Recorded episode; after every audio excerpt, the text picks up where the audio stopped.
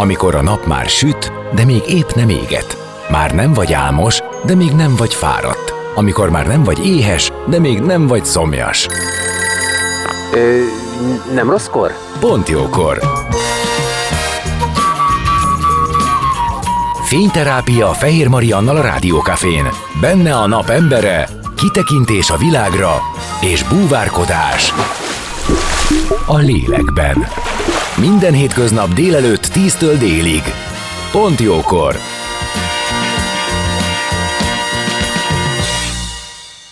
Szép napot mindenkinek, már is kezdődik a Pontjókor, és Eszterhai Katalin, Kozmapáldíjas író, újságíró, szerkesztő, televíziós producer a napembere, aki közel 40 éve Kanadában él operatőr férjével. A magyar közönség leginkább a könyvei kapcsán ismerheti. 60-on túl kezdte el írni az olykor meseszerű, olykor megrázó gyerekkora történetét, és azt, hogy mindaz hogyan hatott rá. Azóta nagyjából évente születtek könyvek, amelyek élete egy-egy fontos témáját dolgozzák fel, amik olyanok, mint egy személyes vallomás, mégis sokan megtalálják benne magukat, a helyzeteiket és az érzéseiket. Témái mellett írásmódja és szóhasználata is gyönyörködtető, hatalmas feltöltődését olvasni, és most zene után itt lesz velünk, úgyhogy maradjatok ti. A napembere. Most jöjjön valaki, aki tényleg valaki.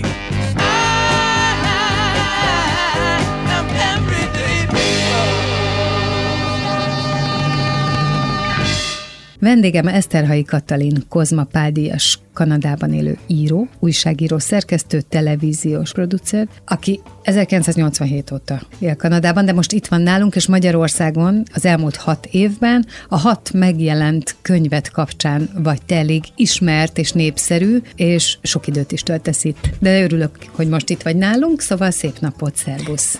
Köszönöm szépen, szervusz, nagyon örülök, hogy együtt lehetünk. Jó beszélgetések szoktak lenni, amiben te részt veszel. Én magam is csináltam már veled interjút, illetve jó néhány könyvemutatódon ott voltam, amelyek általában teltházasak. Én azt érzem, hogy nagyon fontos az, ahogy te beszélsz. Azt tudni kell, hogy nagyon-nagyon szépen írsz. Gyönyörűek a szavak, amiket használsz, a mondatalkotás. Tehát, hogy az ember úgy szinte látja maga előtt ezt az egészet, érzi az illatokat. Van jó néhány olyan olvasási élményem veled kapcsolatban, ami akár mondjuk a születésed körülményeit, amit megírtál, ott érzem azt a sötétséget, ami akkor körülvett, hiszen hat hónapra születtél, és egy sparheltben tartottak melegen, hogy egyáltalán életben maradj, de ezekre ugye ki fogunk térni. De nem csak ez van, hanem hogy ugyanez árad a te szavaidból és a lényedből. És szerintem nagyon szüksége van az embereknek erre az energiára, amit te adsz.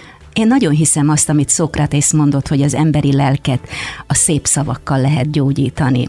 Nagyon fontos, mert a szavaknak erejük van, és nem mindegy, hogy mikor, milyen szavakat használunk, mert az olyan, mint egy gyönyörű virág, egy szép szó, az illatozik, az egyszerűen a színeivel elcsábít, elkábít bennünket, de úgy is bánhatunk, úgy is használhatjuk a szavakat, hogy úgy érezzük, hogy megmérgeznek bennünket. Tehát, hogyha valami bánt bennünket, akkor ha mérgesen szólunk, és másokon töltjük ki a bosszunkat, akkor az, az mérgező. Én... Hát ugye az Bibliában benne van, hogy élet és halál van a nyelveteken.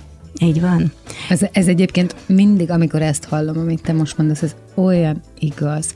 És nem is véletlen, nem, amikor aki nagyon csúnyán beszél, hogy azt érzed, hogy, hogy, hogy szinte, szinte megsebzett. Mint amikor valaki szépen beszél, akkor meg azt érzed, hogy simogat. Igen, igen.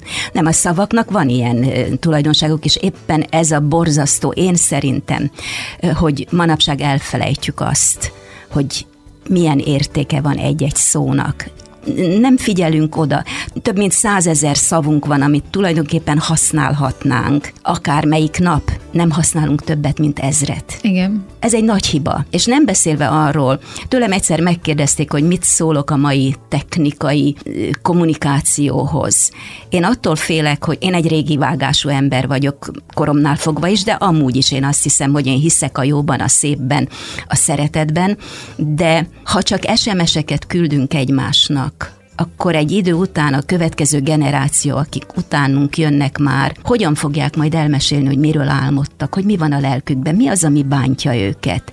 Ezért kellene, én nagyon hiszem azt, hogy naponta elő kellene venni a magyar értelmező kézi szótárt. Én ezt csinálom minden nap, minden nap. Előveszem, és megnézem egy-egy szónak a jelentését, hogy hányféleképpen lehet elmondani azt, hogy szeretlek, uh-huh. hányféleképpen lehet elmondani azt, hogy esik az eső, és sorolhatnám még a szavakat. Mert hogyha ezeket használjuk, akkor ünnepivé tesszük a beszédünket, ünnepivé tesszük a társalgást, megadjuk a tiszteletet a másiknak. Hát meg um, nagyon jó hallgatni szépen beszélő embert, és ugye akkor miért is ne sajátítsa el ezt akárki, hogyha megteheti.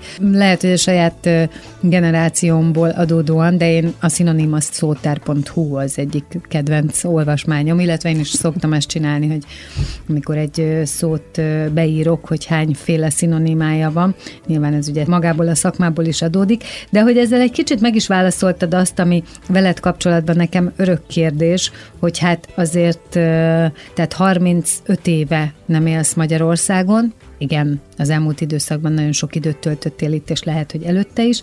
Na de hát, hogy neked a környezeted, a mindennapos környezeted, ráadásul a szakmai környezet is, ugye az angol nyelven zajlik az élet, és nem, hogy nem töröd a magyart, nem, hogy nem gondolkodsz azon, hogy mit, hogy fejez ki, hanem nagyon is árnyalod a képet mondatról mondatra. Ez egy fontos kérdés volt bennem is, hogy ezt, ezt hogy azt gondoltam, hogy ezt mindenképpen kell valahogy gyakorolnod, fenntartanod. Hát ez olyan, mint a zongorázás. A magyar nyelv az egy gyönyörű nyelv. Én ezt kaptam, mikor ide születtem erre a földre, és ez az, amin én megtanultam beszélni, megtanultam olvasni, szeretni, elmondani hogy mi van a lelkemben, és én ezt nem akarom elfelejteni, és valahol nem is hiszem el. Benne van ez, hogy nem, tehát a nem akaromság? És nem akarom van? elfelejteni. Hogy felejthetném el?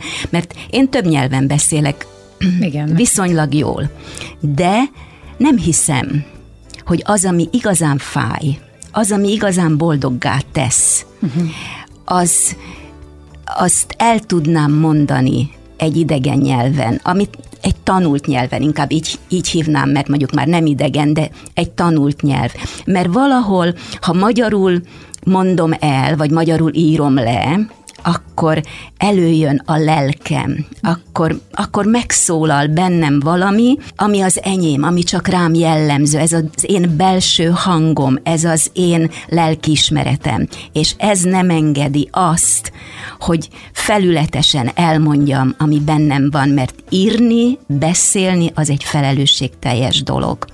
És igenis, hogy minden egyes szót meg kell gondolni, hogy hogy mondom és hogyha rosszul mondom, akkor azzal örök nyomot hagyhatok valakiben, és törpévé tehetem, kihúzhatom alól a szőnyeget, elbizonytalaníthatom.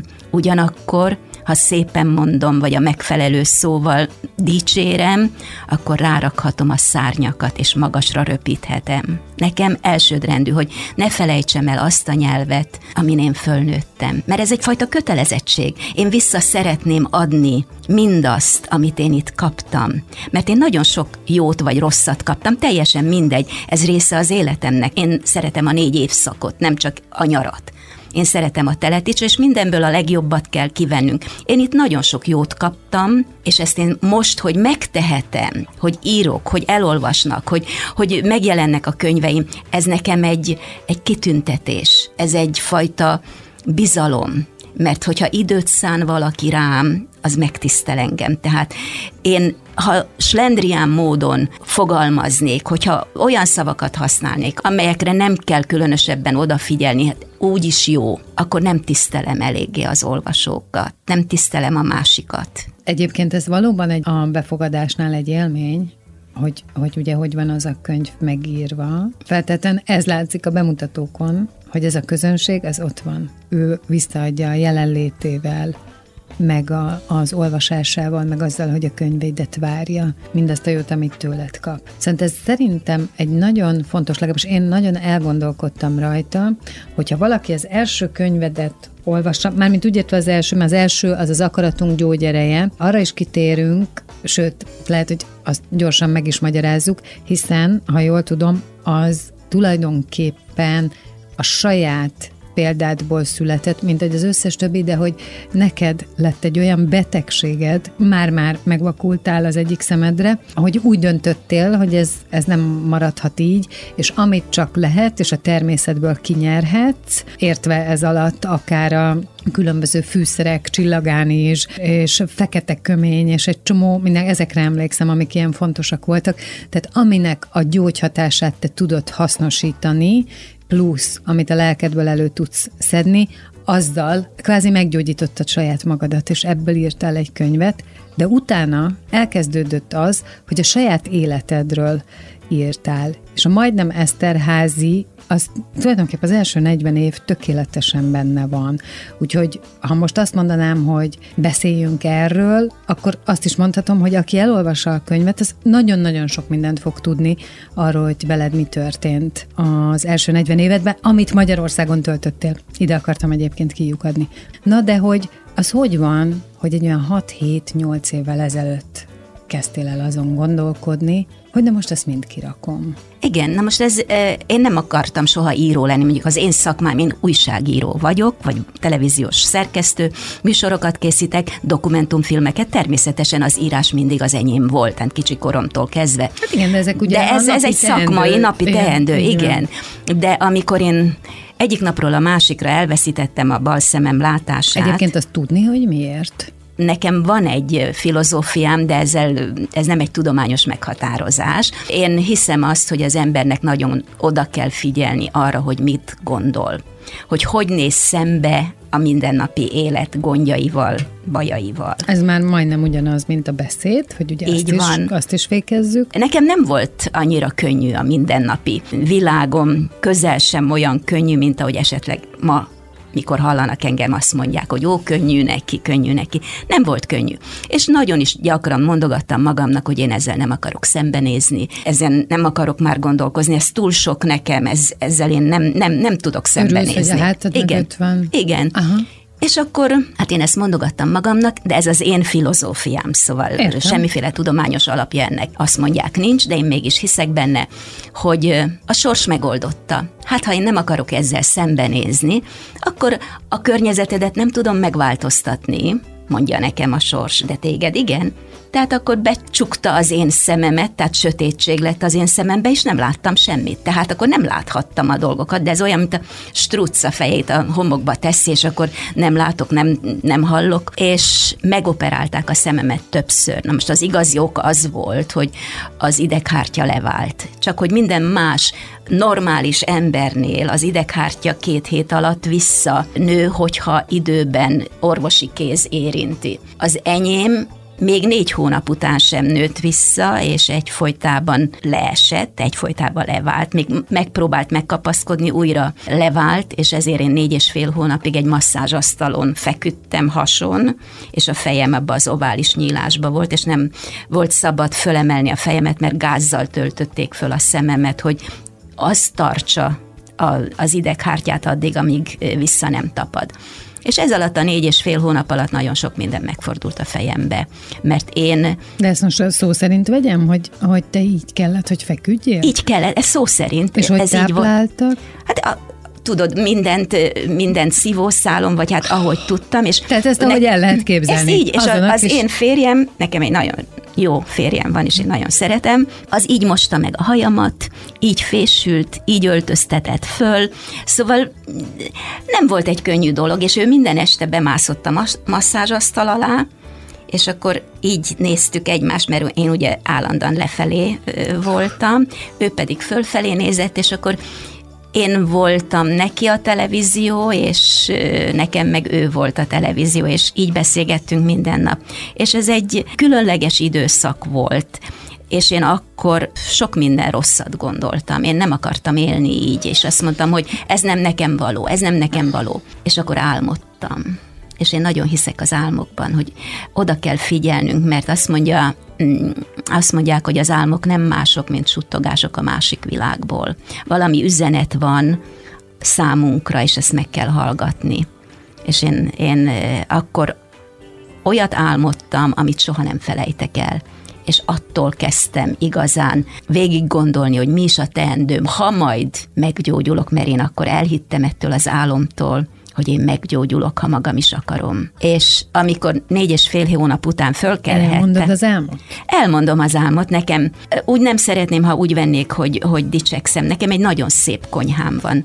Csak ez azért nagyon fontos, mert teljesen színes világ, kézzel festett minden a bútorok, anyám csipkéi, a anyósom csipkéi, himzései, mind szépen sorba egymásra vannak rakva, és kézzel festett tányérok vannak minden. Szóval ez egy színes világ. És a konyha közepén közepén van egy fikuszfa. És ennek a fikuszfának álmomban törölgettem a leveleit, és akkor csak kiszállt egyik percről a másikra egy kis kolibri, és utána egy másik kis kolibri. Én életemben nem láttam még kolibrit, de ezek úgy kezdtek röpködni, mint a miniatűr helikopterek, ilyen kis nyolcas alakba, és abban a pillanatban kristály tisztán minden szint láttam, a keresztemes öltésektől kezdve a matyó himzésig, a színvilág tökéletes, fényes és tiszta volt előttem.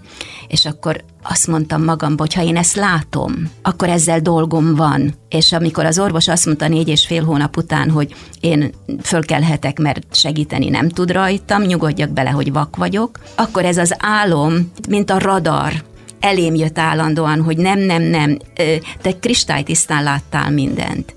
És akkor a jobb szememmel még helyel közel jól láttam, és akkor én egy alapos ember vagyok, munkámnak köszönhetően, és kikutattam mindent, hogy a régiek, a föníciaiak, a babilóniaiak, a kínaiak, az indiaiak, de a mai tudományos kutatások is milyen dolgokat találtak, amelyekkel újra fényessé lehet tenni a szemet és én mindent kipróbáltam, én mindent megettem, én mindent és akartam. Mindent beszereztem, mindent, mindent elkészíteni. Így van, és nekem mondjuk az a szerencsém, hogy én egy olyan országban élek, ahol 186 nemzet él, tehát mindenkinek a konyhája, fűszere elérhető távolságban van, és én mindent beszereztem, és mindent megettem, mindent kipróbáltam, de a titok az ebben, utólag visszanézve, hogy én mindezt szeretettel csináltam. Én kezdtem szeretni újra a látást, kezdtem szeretni a világomat, kezdtem szeretni a fűszerek ízét, illatát, és tulajdonképpen rájöttem, hogy miért nagyon fontos a fűszer. Mert a fűszeres étel és a fűszeres élet a sokkal jobb,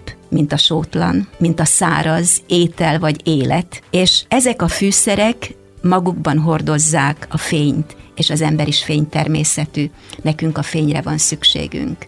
És akkor az volt még az érdekes benne, hogy akárhány ilyen fűszert olvastam, hogy ez használ a szemnek, használ a látásnak. Egyszer csak elém jöttek a gyerekkorból azok a fűszerek, vagy azok a történetek, amelyekben ezek a fűszerek benne vannak. Hát ilyen volt a csillagán is. Én soha életembe nem gondoltam arra, hogy a csillagánissal nekem valaha dolgom lesz, de mikor gyerek voltam, akkor hat évesen elátkozott a iskolatársam, és azt még most is itt van előttem a hangja, meg a szeme, ahogy rám nézett és kiabált, hogy száradjon ki a szemed.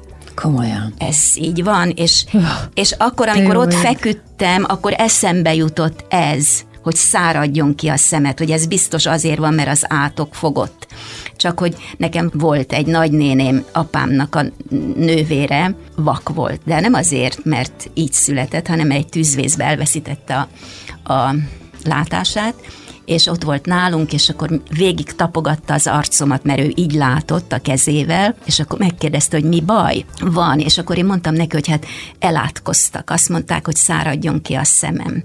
És akkor oda ment a szekrényéhez, kivett a táskájából egy kis érdekes, illatos csillagot, és a kezembe adta, és azt mondta, hogy ez a csillagán is, ebből lakik ánis tündér, és ez vigyáz majd a te szemedre, és ezek a kis barna gömböcskék, a magok, amelyek benne vannak, ezek fényt tartalmaznak, és ez a fény mindig veled lesz, és meg fog téged védeni.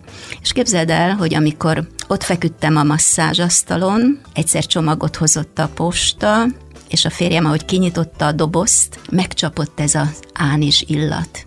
És egyik barátunk egy tortát küldött, ami csillagánizsal hmm. volt díszítve. Honnan tudta ő, Atyaig. hogy a csillagánizs nekem kell?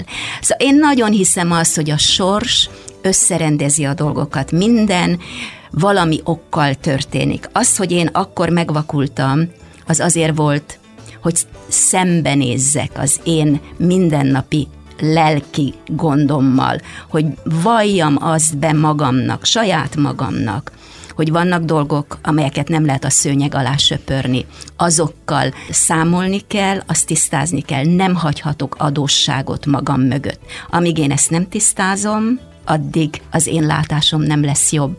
Innen fogjuk folytatni a beszélgetést Eszterhai Katalin, Kozma Páldíjas író, televíziós producer, újságíróval. Maradjatok ti is, zene után jövünk vissza. A napembere. Most jöjjön valaki, aki tényleg valaki.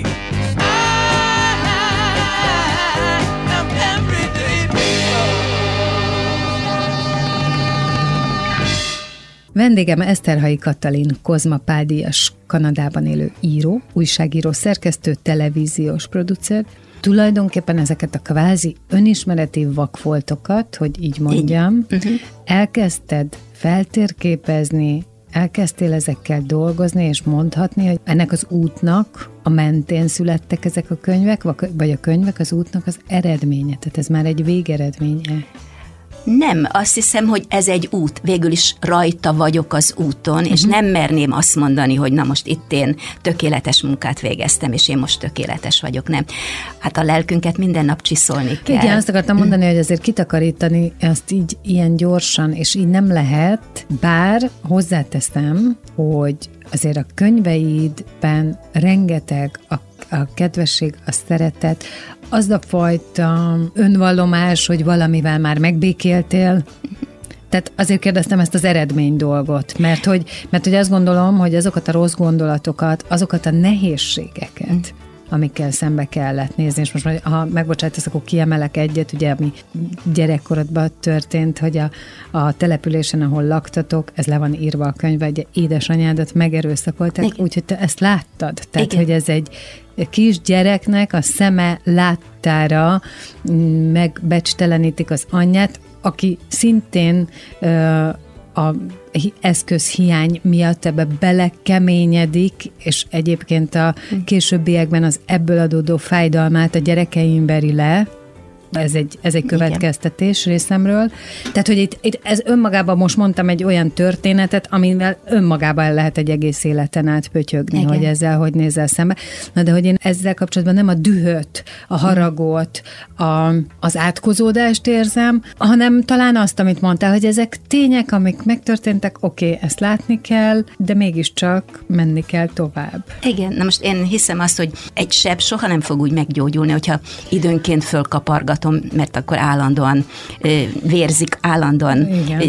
érzem, hogy baj van. Nem, én bizonyos dolgokat nagyon, nagyon szépen és nagyon jól lezártam magamban, mert én nem haragszom a világra. Én ebből úgy kerültem ki, hogy az én szívem tele van szeretettel. Igen. Én, én nagyon ez hiszem jön, azt. Ez jön a könyveidből is. Én nagyon hiszem azt, hogy olyan könnyű megsérteni valakit, olyan könnyű rögtön ócsárolni valakit. Na de a mi feladatunk az lenne, az enyém az, hogy én meglássam a másikban a jót, és hogy jobb legyek attól, aki engem bántott. Ha másképpen nem megy, akkor gólyalábakat kell magamra szerelni, hogy magasabb legyek, hogy több legyek attól, hogy abban süllyedjek el, hogy, hogy sajnálom magamat. Én igenis gólyalábakat szereltem magamra, meg szárnyakat. Tehát te nem engeded meg. Nem, nem, nem. Tehát mert... egyszerűen nem engeded meg azokat a rossz gondolatokat, azokat a szembenézésnek azt a következményeit, ami, ami elsüllyeszt nem szabad, és ezt, ezt mindenkinek meg kellene tanulni, hogy nem szabad, az nem vezet semmire. Attól nem leszünk, nem fogjuk magunkat jobban érezni. Tehát neked nem az van, hogy neked könnyű, hanem egyszerűen te fegyelmezed magad. Igen, meg, meg végül is a japánok mondták azt, hogy két lehetőségünk van. Mert ugye az életszakaszunk az akkor is ugyanannyi. Hát igen. Hogy Akármit ha, csinálsz. Ha jó kedvel, szeretettel élem meg, vagy pedig örök morgolódással, örök ö, sértettséggel. Én úgy gondolom, hogy én a rosszból, ami sok volt nekem, a legjobbat vettem ki, és én gazdagodtam, én ragyog. Édesanyám mondta nekem mindig, hogy olyan vagyok, mint a Szent János bogár, belülről ragyogó. És ez egy fantasztikus dolog, mert én elhiszem, hogy sok minden formálhatja az embert, a könyvek, az emberek, Abszolút. akármi, Na de leginkább az a belső napunk formál bennünket, ami bennünk van. Tehát a lelkünk az egy fény bennünk. Én legalábbis ezt nagyon hiszem, hogyha azt a fényt mi engedjük, hogy homályos legyen, mint a petróleumlámpa üvege, akkor nem látunk világosan, nem látunk szépen. Nekem azért kellett, hogy a szemembe visszaköltözzön a fény, mert a szem, ugye az a lélek tükre, azt mondják. A másiknak a szeméből látod azt, hogy jó emberrel van-e dolgod, vagy rossz emberrel. Hogyha az én szememben nincsen fény, akkor honnan fogja majd az a pénztáros, vagy akárki, akivel én találkozom az utcán, és a szememben néz látni, hogy én jó ember vagyok-e, vagy sem. Nekem fontos, hogy az én szemem ragyogjon, és fontos, hogy a másikkal, akivel beszélgetek, mint most veled, hogy a szemedbe nézzek, hogy lássam, mert az olyan, mint a barométer, a szem. Igenis, hogy megmutatja, hogy milyen időjárás van bennem. És tulajdonképpen Egyszer csak visszakaptad a látásodat? Én visszakaptam a látásomat, de nem azért, mert orvosilag azt mondják, Abszolút, hogy... értem. Hanem én orvosilag ez... azt mondták, hogy nem tudnak segíteni. Igen, nem tudnak segíteni, de másfél év után már a gépek is kimutatták, hogy érzékelem a fényt, és tudom, hogy mikor foltokban tökéletesen eligazodok, tehát látok, és és ez egy nagyon nagy szó, az orvos azt mondta nekem másfél év után, hogy meghajtja a fejét előttem. És ez nekem óriási dolog, és én ezt úgy csináltam, és a mai napig is csinálom, hogy minden sejtemre ezer szemet ragasztottam. Tehát én az agyammal látok, és elhitetem magammal, hogy látok, és én látok. És ebben az a gyönyörű, hogy tényleg ez a könyvem, az Akaratunk gyógyereje, ez, ez nagyon nagy siker volt, és a mai napig is mindenütt keresik, és most már mindenütt, szinte mindenütt azt mondják, hogy elfogyott, nem lehet kapni, hogy nem én vagyok az egyetlen, aki most ezt mondja, hogy követi azokat a dolgokat, mert ezt a könyvet nem úgy olvassuk, hogy egyszer elolvassuk, és akkor félre raktam, készen van, hanem ezt olyan nagyon ö, nem tudom, hogy mondhatom, mert nem szeretnék nagyképűnek ö, tűnni, bennem azért sokkal több az alázat, mint a nagy képűség. Azt mondják nagyon sokan, hogy úgy forgatják, mint a Bibliát. Tehát csak időnként előveszik, beleolvasgatnak, Aha, itt is, ott is, bármikor. Én mindenütt találnak valamit. Én, én, én, hát ugye én ezt már többször mondtam, hogy maga a szóhasználat, a mondatalkotás olyan, hogyha csak fölütöm valamelyik könyvedet, és azt mondom, hogy most felolvasok magamnak öt mondatot, fogok tudni annak értelmezést találni most ma a napomba. Igen, azt hiszem, hogy így van, és tulajdonképpen valamennyi könyvemre ez jellemző, Igen. valamennyire, mert én, és a másik titok talán az, hogy én, én abszolút őszintén elmondom a dolgaimat, tehát hiteles kell, Na, hogy e, legyek ilyen értelemben. Ezt mondom, hogy ehhez kellett, talán nem bánod, közel 70 év. Igen. Hogy te leülj, és elkezdesz valamilyen ritmusban, ezt nyilván te Igen. tudod, hogy mikor mi, de úgy, én úgy érzékeltem az ismerettségünk kapcsán, ugye mi akkor találkoztunk, amikor a Majdnem Eszterházi című könyv megjelent, ez 2016-ban volt. Igen.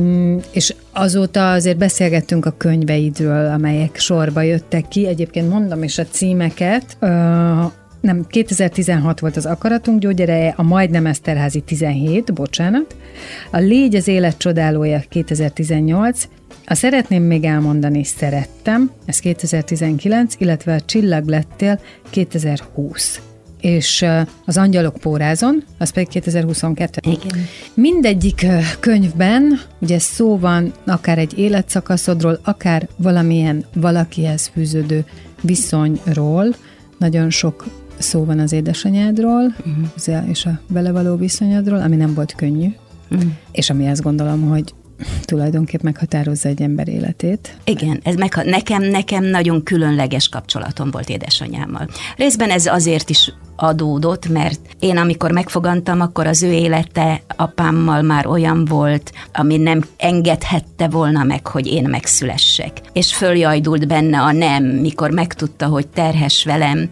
akkor amit egy nő el tud követni egy magzat ellen, ő mondta, azt mind elkövette ellenem. Ah, tehát ez, az az állapot, arra kell gondolni, amikor valaki azt mondja, hogy már nem akarok innen többet. Igen, és, uh-huh. és ő, ő mindent megtett, csak Ez hogy... édesapád életmódja miatt volt?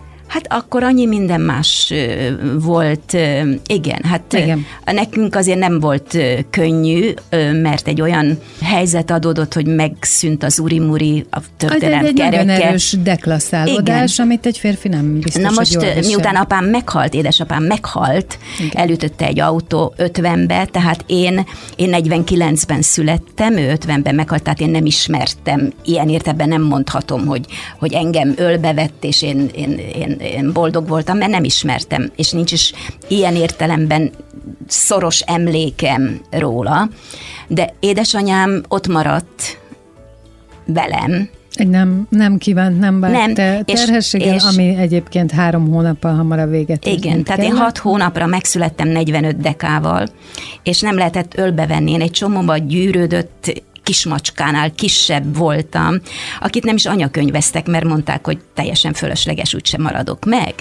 És, és én... Úristen, én, micsoda ítélet. Igen, és, és beraktak a sparhelt sütőjébe, hogy melegen tartsanak, azért azt nem mondhatom, hogy, hogy csak úgy hagytak, hogy majd a sors megoldja az életemet, de volt benne egy ilyen dolog is. Csak hogy én annyira akartam az anyám lánya lenni, és ott a sütőben nyolc hónapig voltam, mire kikerülhettem, amikor a világ kinyílt előttem, de én az alatt a nyolc hónap alatt azt kell, hogy mondjam, hogy, hogy én így gondolom, hogy ez így igaz, hogy én ott el kellett, hogy döntsem, hogy ki szeretnék lenni, hogy anyám lánya, vagy a csillagok gyermeke, mert engem hívott a csillagos ég, valahova a lelkem el akart menni, csak én mindig visszahúztam, hogy nem, nem, nekem dolgom van itt a földön, én itt akarok maradni, hiszen én anyám szemefénye szeretnék lenni. Amikor kivettek a sütőből, és kezdtem fölnőni. Ez, feltétlenül ez az, ami imitálta a mélyben lévő melegséget. Igen. Tehát az, ami Igen. ugye, hogy ha már kikerültél, de még itt próbálj tovább fejlődni. Ennek valószínűleg ez lehetett, ugye? Meg akkoriban ez a megoldás ez volt. Ez volt, igen, igen, ez volt, igen, hát azért raktak be, és tudod, mi volt a különbség? Az, hogy ott is sötét volt, anyám méhébe is sötét volt, és a sütőbe is, csak a különbség az volt, hogy anyám méhébe ott volt nekem a tam tam tam tam ott pedig csönd, csönd volt. volt. Nem szólt a jó ebédhez szól a nóta, persze, tudod? Persze. És, és amikor kikerültem, és, és ráadásul apámra hasonlítottam, édesanyám nem nagyon örült ennek, mert folyton emlékeztettem arra, hogy elrontotta az életét, hogy valami rossz történt vele, és mindig félretolt, mint egy széket és én akkor, akkor született, vagy fejlődött ki bennem ez a fantasztikus szeretet ésség. Tudod, hogy én, én, én akartam, hogy engem szeressen, akartam, hogy engem vigyen föl a padlásra, és hagyja a dagatruhát másra, hogy József Attilát idézem. És akkor akartam az, hogy, hogy észrevegyen, hogy, hogy büszke legyen rám, hogy, hogy jó legyen, és hiányzott az ölelése, rendkívül hiányzott, mert minden gyereket az éltet, hogyha megdicsérik, hogyha azt mondják, hogy okos vagy, szép vagy kislányom, hogy tied lesz a világ, és elhitetik vele, hogy, hogy vele is ékesebb az élet. Hát hogy ne, és ez lehetőleg de nélkül. Ugye? Igen. Tehát ne kövesse ezt egy de, vagy egy csak. Igen. tehát nem csak egyszerűen legyen vége a mondatnak ott, hogy úgy vagy jó, ahogy vagy. Vagy. Igen. Na most én ezt így nem kaptam, de azt sem merném mondani, hogy, hogy visszavonta volna mindazt, amit életnek nevezünk, mert ő azért abban nagyon sokat segített nekem, hogy azzá legyek, aki ma vagyok. És tudod mivel? Azzal, hogy nem engedte meg, hogy ráhasonlítsak és én nem akartam rá hasonlítani. Hmm. Mert édesanyám egy rendkívül művelt, okos, gyönyörű nő volt, de keserű. Ő nem látta az élet színét, csak a fonákját. És én akkor azt mondtam, hogy nem, nem létezik, hogy én ebbe a... Nem akarod megtanulni, hogy az élet Nem, rossz. nem, és én, én szándékosan akartam hinni, és mai napig is, én mai napig is megteszem. Minden egyes reggel kimegyek, és fölnézek az égre, és megnézem, hogy kéke még. Igen. És kék az ég, és kék az ég. És ez így nagyon jó. És én, amikor megírtam a Csillag lettél könyvemet, akkor az egy adósságtörlesztés. Ami neki szól, ugye? Igen, neki szól. 42 levelet írtam, mert ő mielőtt meghalt volna, akkor azt kérte tőlem, hogy írjak neki leveleket jó nagybetűkkel hogy ne felejtse el az élet ízét, írjak neki mindenről. És én 15 évig vártam arra, mert nagyon-nagyon össze kellett magam szedni, hogy megírja. Nem, nem vádaskodás, ez egy gyönyörű 42 levél, és ennek oka van, hogy miért 42, mert a tibeti halottas könyvek szerint, és más magyar halottas könyvek szerint is 42 vagy 48 nap kell ahhoz, hogy a lélek, amelyik eltávozik a testből, az elinduljon arra a helyre, ahol a helye van. És ez alatt a 15 év alatt én annyiszor álmodtam anyukámmal, annyiszor éreztem a hajának a kamilla illatát, mert érdekes, hogy az illat az úgy megmaradt bennem, és időnként úgy előjött. Vagy kinyitok egy könyvet, és benne van egy levél, amit 30 évvel ezelőtt írt. Csak így elém jön. Tehát mi ez, ha nem jel, amire oda kell figyelni, hogy adósságom van, hogy törlesztenem kell, én ezt megígértem, hogy megteszem, és megírtam, azt hiszem, hogy, hogy ez, ez több, mint csak egy levél, ez egy hitvallás, ez egy köszönet, mert ő rakta föl rám a szárnyakat. Ő volt az, aki kinyitotta előttem a világot azzal, hogy a kezembe adta a világatlaszt, mikor gyerek voltam, amikor még olvasni sem tudtam, mert bármilyen rossz körülmények között éltünk mi, a mi házunkban volt könyv, mert anyukám a református kollégiumban végzett Debrecenben, és művelt nő volt, és olvasott, mikor a kezembe adta a világatlaszt, én megkérdeztem, mert akkor még nem tudtam olvasni, hogy mik ezek a foltok, vonalak, színek, és azt mondta, hogy ez a világ. És én megkérdeztem, hol vagyunk, mi ezen a világon. És ő azt mondta, mi nem vagyunk a világon. Mert mi egy olyan helyen élünk, ami már nincs a világon. És akkor én elhatároztam, hogy ilyen nincs, és tudod, miért gondoltam, hogy ilyen nincs, mert egyszer láttam egy repülőt, amit én nem tudtam még, hogy az repülő vagy sem, de elment fölöttünk, és olyan fehér volt a hasa, mint az a kis fecske, amelyik az eresz alatt ült, és akkor kérdeztem, hogy mi ez a nagy madár, mi ez, mi ez, aki ott, ami ott van. És mondta anyukám, hogy ez egy repülőgép, és ez viszi az embereket a világba. És akkor én azt mondtam, hogy vigyél el engem innen, én föl akarok ülni erre a repülőre. És akkor persze az a repülő nem várt meg, de akkor kezdtem elhinni, hogy mégis csak rajta de, vagyunk de, a világon. Micsoda, micsoda áthallások ezek, nem? A későbbiek Igen, nézve. igen. Szóval azért mondom, hogy én nekem annyi emlékem van, ami lehet, hogy már nem is normális, hogy az ember ennyire emlékezzen dolgokra, de én képileg látok mindent, szóval ezért vagyok televíziós, nekem igen. nagyon fontos a, a kép. Én mindent képileg látok, és ezeket, ezeket én tudom, hogy így, így volt. Tudod, hogy, hogy elhittem azt, hogy, hogy ha papír szárnyat rajzol nekem az anyukám már pedig megtette, akkor én egy sas vagyok. És a sas az egyetlen madár, amelyik a felhők fölé emelkedik. És én, én nekem ilyen élményem is van, hogy akkor, amikor vihar volt, a nővéremmel elmentünk a vályogvető tóhoz, hogy megnézzük, hogy gödörhöz, hogy megnézzük, hogy vannak-e benne halak, és oda tilos volt nekünk elmenni, mert veszélyes. De mi elmentünk, és akkor a legelőn keresztül mentünk, ahol volt egy fa, és vihar lett.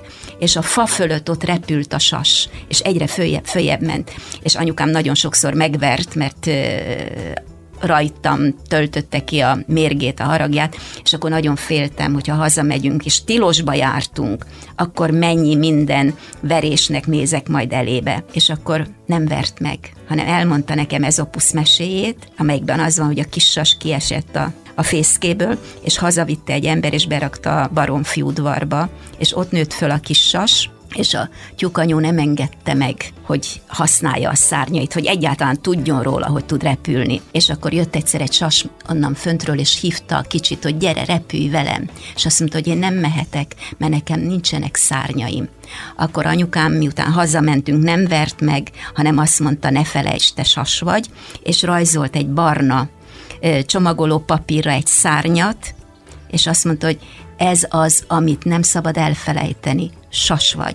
Olyan érdekes, mert ahogy hallgatlak, tehát tulajdonképpen ő nyilván a saját életében nehezen volt, és ennek a kivetülését, ennek a nehézségeit érzékelted, és ez az, amit egyébként így, mint klímát magad, magad körül érzékeltél, de attól függetlenül az ő vágya, az ő akarata, az ő szeretete, az, az azt mutatja, hogy mindenek fölé is emelt volna.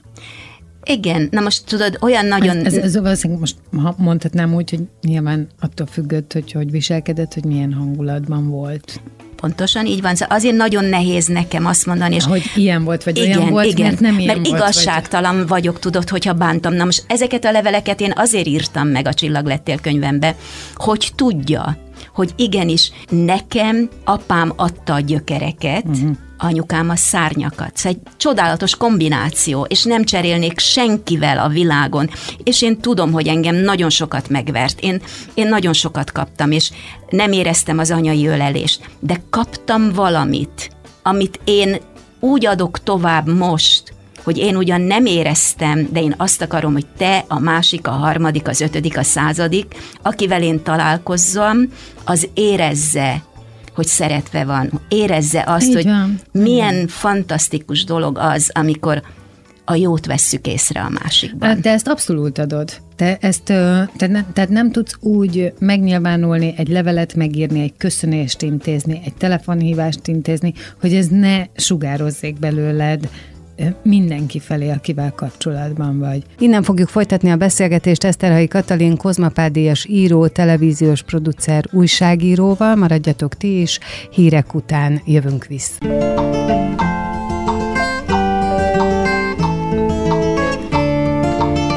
Beszélgessünk az életünk dolgairól, mert annak van értelme.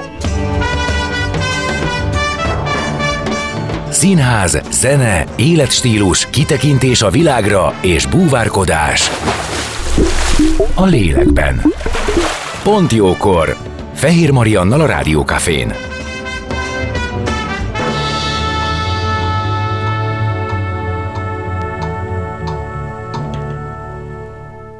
Vendégem Eszterhai Katalin, Kozma Pádias, Kanadában élő író, újságíró, szerkesztő, televíziós producer, és most szeretnék rátérni egy picit a mostani könyvre, mert hogy az Angyalok pórázon, ez a kutyákról szól, látszólag, a kutyáidról, az az alcím, vagy idézet, hogy csodálatos, mit művelhet egy kutya az emberi lélekkel. Hát ezzel én, mint kutyás ember abszolút egyet tudok érteni, és én azt is gondolom, hogy kétféle kutyás van, az egyik az egy kutyás, akinek egy kutyája van, és attól a szeretetétől és az ő hiányától nem szabadul, például én az én édesanyám, és van, aki kutyás, akinek az életmódja a kutyás, és bár minden kutyáját nehéz elveszíteni, de van újra és újra. Speciál én ilyen vagyok, ez kiderült, és valószínűleg mindig is lesz kutyám. És neked is ez három kutyáról szól, az életet különböző szakaszaiban, három különböző típusú, idegrendszerű, személyiségű kutyáról, akik az életedben különböző helyeket töltenek be. És én mégis azt mondanám, amin a, amikor a bemutatón hallgattam, és hát természetesen a kutyáid szájába is gyönyörű szavakat, és gyönyörű mondatokat, és érzéseket adsz, és mégis képzeld, hogy én megkockáztatom, hogy kimerem mondani, hogy ez a te kivetülésed, ez nem igazából a kutyákról szól ez a könyv. Jó látod, én különben le is írtam, hogy ezt nem én írtam igazából. Ők csak lediktálták nekem, tehát én csak leírtam ezeket, mert úgy érzem, hogy a kutya nekem a saját lelkismeretem. Tehát én, uh-huh. én nem... Hát egyébként ebben abszolút van valami, hiszen a kutya, én mindig ezt gondolom én is, hogy a kutya az a lény, aki amíg él tőlem függ. Tehát, Igen. tehát azért késztetem magam arra, hogy akármi történjék is gondoskodom róla, mert tőlem függ. Igen, igen, igen. De ugyanakkor én azt tapasztaltam meg, tudod, hogy nekem fontos volt, hogy, hogy velem legyenek. És hogy miért? Azért, mert én mindent az ég megadta világon elmondtam nekik, ami bennem volt. Olyan dolgokat, amit emberrel meg nem mertem volna soha beszélni. Mindent elmondtam nekik, és megkaptam a választ a kérdéseimre. Hmm. De nem azért, mert ők ö, úgy morzsolják a szavakat, ahogy én, hanem mert ahogy rám néztek, ahogy ö, hozzám bújtak, azzal megadták a választ, de a saját lelkismeretem, az én belső hangom volt ez. Tehát én ugyanezt mondom, amit te, hogy ez nem egy kutya könyv nem arról szól, hogy így szeressük, vagy úgy szeressük a kutyákat. Itt a kutyák beszélnek, de az nem más, mint az én lelkismeretem. Hát honnan tudnám én azt, hogy nekik mit is jelent szeretni az embert, mert ugye azt szokták mondani, hogy az embernek egyetlen igaz, hű, barátja van az a kutya, és mindegy, hogy ö, kirakják, mindegy, hogy elküldik, elzavarják, az a kutya nem felejti el azt az embert, aki mellé ő rendeltetett. Mert én nagyon elhiszem, az én kutyám azt mondta nekem, idézőjelbe teszem a mondtamat, hogy ő az én holdam, olyan, mint a földnek a hold. Ő körülöttem keringő, azt akarja, hogy, hogy nélkülözhetetlen legyen számomra hogy, hogy ő neki mindent elmondhassa. Nem vicces, nekem a kutyámon úgy hívják, hogy Luna, ugye, ami volt, és nem én adtam neki a nevet. Igen. Tehát én őt így kaptam, hogy ez a, ez a neve, és te most pont ezt hozott föl. És tudod, az olyan nagyon érdekes, mert, mert nekem három kutyám volt, de minden három más-más, és mind a három egy olyan időpontban került hozzám, amikor nekem szükségem volt az ő gondolataikra. Mert van az úgy, hogy az embernek pont egy kutya gondolataira van szükség. Itt a kutya az én lelkismeretem. Mert na, hányan vagyunk olyanok, hogy nem merünk magunkkal szembenézni. Nagyon sokszor becsapjuk magunkat. De Hát, meg, hát a kutya az tükör. Igen. Ha képesek vagyunk erre rátekinteni, mert nem kellemes. Igen, és, és a kutya az, aki nekem elmondta, szabályosan elmondta, ö, akkor, amikor csak egy példát mondjak. Mi nagyon sokat sétálunk, meg hát minden kutya tulajdonos tudja, hogy menni kell a kutyába. És gyakran találkoztunk egy olyan gazdával, aki két husky kutyát hozott. A kisebbik huskynak hiányzott a két hátsó lába, és egy kis kocsi uh-huh. pótolta a két hátsó lábát akkor elmesélte, hogy, hogy el kellett dönteni, hogy most elaltassák a baleset után, vagy megmentsék, és a, a, kutyán, a kiskutyának az anyja az úgy sírt, mint egy ember és akkor elhatározták, hogy megmentik, mert ugye a lélek nem engedte meg, hogy, hogy elaltassák a kiskutyát. Ha meg lehet menteni, meg lehet, és protézissel, ahogy ő mondta a szót, protézissel pótolták a két lábát, és ettől fölnőtt, és boldog kiskutya lett. És akkor volt az, hogy az én édesanyám meghalt, és én nagyon sokat szenvedtem attól. És akkor elém állt az én kutyám, nézegetett engem, tényleg szabályosan belenézett úgy a szemembe, hogy, hogy nem tudtam neki azt mondani, hogy minden rendben van, és akkor elmondtam, hogy mennyire fáj nekem, hogy úgy ment el édesanyám, hogy adósságot hagytunk magunk mögött, hogy nem beszéltük meg a dolgokat. És akkor rám nézett a kutyám, és azt olvastam ki a szeméből, hogy most azon gondolkozik, hogy vajon lehetne az én lelkemre kerekeket szerelni, hogy van-e a léleknek protézise. És akkor ezen úgy elgondolkoztam, és azt mondtam, hogy igen, van.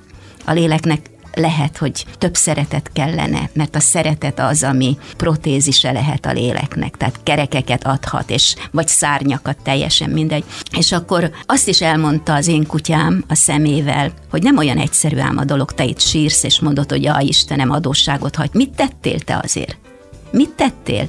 Lépni kellett volna, és mondta nekem, hogy én a te legjobb barátod vagyok, ha én ezt nem mondhatom meg neked, hogy ebben te is hibás vagy, mert ha te kéred föl először táncra az anyádat, akkor gyönyörű tánc születik, de ha egyik őtök sem, akkor szólhat a zene, a tánc nem jön meg.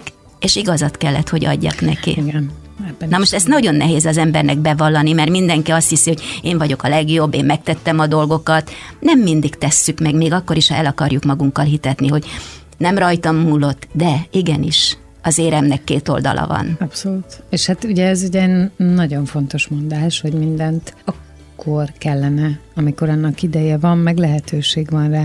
Így van. De nem hiszem, hogy van olyan ember, aki ebben nem ulasztana. Igen, de ha, ha most elolvassák ezt a könyvet, már pedig azt hiszem, nagyon sokan kézbe veszik, akkor valamennyien azt mondhatják majd, hogy igen, olyan, mintha velem történt volna meg jó néhány dolog, uh-huh. amiről a kutyáim mesélnek. Hát igen, ebben biztos vagyok, hiszen hát csak ez egy másik dolog, hogy te lemerted írni, meg vállalod ezt a kivetülést, ráadásul találtál ennek egy megfelelő díszletet, ha lehet ezt így mondani. Hát azt gondolom, hogy, hogy a kutyáknak a szeretete és az őszintessége az olyan tiszta, hogy ezért aztán abszolút értem ezt a párhuzamot, mert méltók arra, hogy az ember saját lelkét képviseljék. Igen, biztos, hogy így van, mert azt hiszem ők az egyetlenek, akik nem plegykálnak, nem kötik feltételekhez a szeretetüket, soha nem mondják azt, hogy ó, megöregedtél, most készen vagy, nem kell lesz már nekem, lecserélek. Nem mond ilyesmit, nem mond. A kutya, és igaza van a mongol legendának, én nagyon hiszem, amelyik azt mondja, hogy amikor a Buddha megteremtette az embert, agyagból megformálta, akkor már majdnem készen volt a nagy mű, amikor odament egy ökör, és kivágott a kulcsontjából egy darabot, és az lehullott a földre. És akkor a Buddha azt mondta, na akkor ebből a darab agyagból megformálom az embernek a kutyát, amelyik örök társa mm. lesz.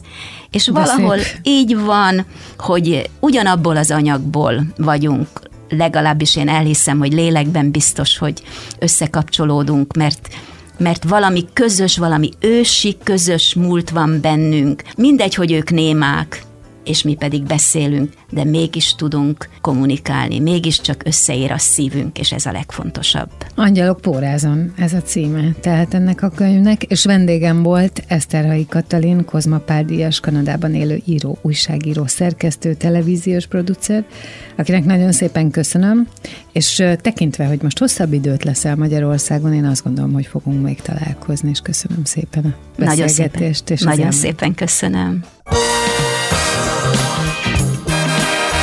Amikor a nap már süt, de még épp nem éget. Már nem vagy álmos, de még nem vagy fáradt. Amikor már nem vagy éhes, de még nem vagy szomjas. Pont jókor! Fényterápia Fehér Mariannal a Rádiókafén.